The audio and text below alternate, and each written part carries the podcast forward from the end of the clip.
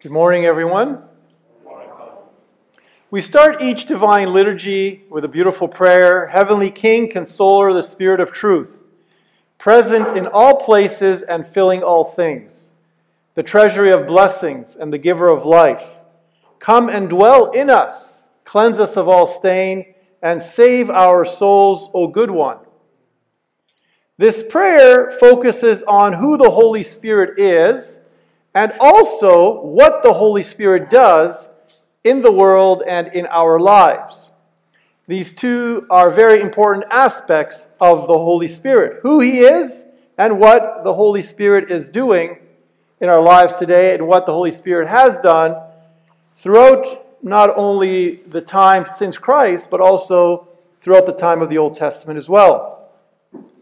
The Holy Spirit is the second person of the Holy Trinity and is the power of God that, as the prayer says, is present in all places and fills all things. We can say that when we are inspired to do anything that is good, the Holy Spirit is working in us.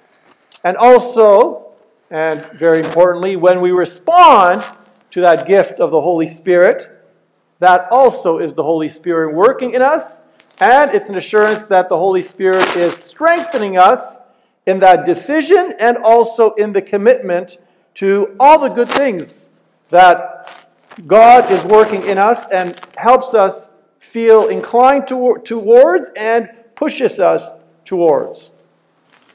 Today we celebrate the work and the presence of the Holy Spirit in our lives. This celebration is called Pentecost, because this is the Greek word for 50, and Easter was 50 days ago. In the Old Testament, Pentecost was a celebration of the day God gave Moses the law on Mount Sinai. It was also the festival of the first fruits, and on this day, people brought to the temple the first harvest of the, of the year. Today, Pentecost is the celebration of the sending forth of the Holy Spirit upon the apostles, and of course on all of us. And also, it is a celebration of the new law. In addition to the law that was given on Mount Sinai, there is now a new law that is not carved on stone, but is engraved on each and every one of our hearts. St. Paul tells us this in his letter to the Romans. For it is not the hearers of the law who are righteous before God, but the doers of the law who will be justified. They show that what the law requires is written in their hearts, while their conscience also bears witness. So that's why it's very important to think of our conscience, to consult our conscience, to nourish our conscience, and to be attentive to that movement of grace that God is working in us. The harvest we celebrate today is not from a tree or from a bush or from a plant. It is not from the ground or from, uh, uh, from the side of a wall. It is the fruit that comes from reflecting on how we have changed after celebrating the resurrection of Christ during these last 50 days. In St. Paul's letter to the Galatians, he distinguishes between the works of the flesh and the fruits of the Spirit. And in so highlights that there are two very distinct ways the ways of the world and the ways of God. The ways in our hearts that lead us to things that are not healthy, and the ways of our heart that bring us to a lasting rootedness and joy in Christ. He says, Now the works of the flesh are plain fornication, impurity, licentiousness, idolatry, sorcery, enmity, strife, jealousy, anger, selfishness, dissension, and party spirit, enviousness, drunkenness, carousing, and the like. I warn you, as I warned you before, that those who do such things shall not inherit the kingdom of God. And he goes on to contrast that lifestyle that we see, and maybe perhaps we might even live, with the fruit of the Spirit which he says is love, joy, peace, patience, kindness, goodness, faithfulness, gentleness, self control. Against such there is no law. And those who belong to Christ Jesus have crucified the flesh with its passions and desires. If we live by the Spirit, let us also walk by the Spirit. Today's celebration of Pentecost, therefore, focuses on the power of God in us and then helps us to think of how well we respond to the many gifts that God has given us. We sometimes want God to do more in the world. But when we look around, we realize that God has already done so much and that we can't even count or number the things that God has done for us.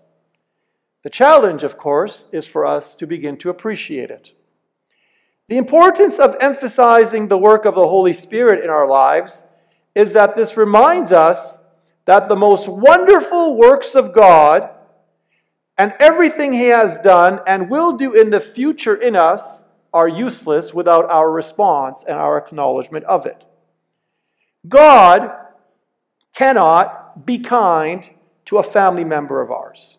God cannot be patient for us. God cannot help the needs of those around us for us. What he does, though, is that he expects us to do that because he has filled us with his Holy Spirit. If we are expecting God to do these things, then we will be waiting for a long time, and even worse than that, we will be denying the importance of the gifts that God has given us and the gifts and the graces that God moves in us to do those things which He specifically wants us to do. God wants there to be harmony within our families, and God wants the need to be, to be taken care of, but God wants us to do these things. God wants His Holy Spirit to live in us so that the work of the Holy Spirit can be seen and known and activated in us and through us. God's work, unfortunately, is severely crippled if we, who are his hands, eyes, and feet, refuse to move. The Holy Spirit is alive in the world and in us insofar as we allow ourselves to be instruments of his action. St. Paul tells us in his first letter to the Corinthians shun immorality. Every other sin which a man commits is outside the body, but the immoral man sins against his own body. Do you not know that your body is a temple of the Holy Spirit within you, which you have from God? You are not your own. You are, brought, you are bought with a price. So glorify God in your body. And in this, he not, doesn't talk, just talk, mention the physical body, but we who are body, both soul, mind, and flesh, that we glorify God in our thoughts, in our words, in our bodies, and also God is glorified in the things that he is sending and giving to us. We should all try to think of practical implications for this day of celebrating the Holy Spirit and practical implications for everything we read about the Holy Spirit in the Bible. When we feel that we are the temples of the Holy Spirit, even the little wrongs that we do seem very much out of place. When we accept and acknowledge and focus on our identity in Christ as being created in his image and likeness, and our actions flow from that image, then we begin to see the world in a radically different place.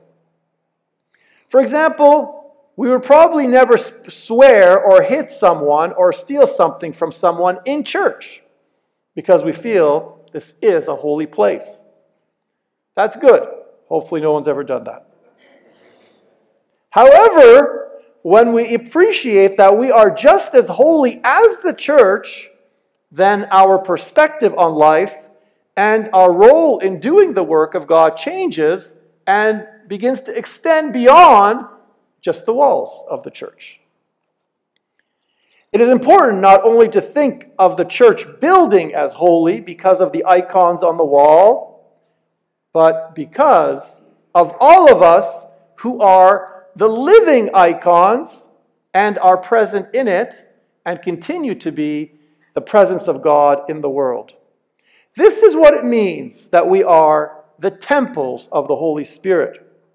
We not only come to church to grow in holiness, but to grow in our understanding that absolutely everything we touch becomes holy. We want God to transform this world, of course, but God has given us that power and that grace in His Holy Spirit that lives in us, His temples. Let us think of another practical application of the work of the Holy Spirit in our lives. If we were walking and a Bible fell on our head, we would take that as a sign from God that He wants us to read a Bible. And if that Bible happens to, part, to open to a particular inspiring page, we would all think that God has a special message for us right now, right here, and today.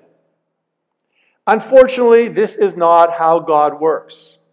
However, if you insist that this is how you want God to work, then after divine liturgy, please come forward and I'll drop a Bible on your head. But that is not how God works. We need to see the work of the Holy Spirit in our lives in very, in very specific ways.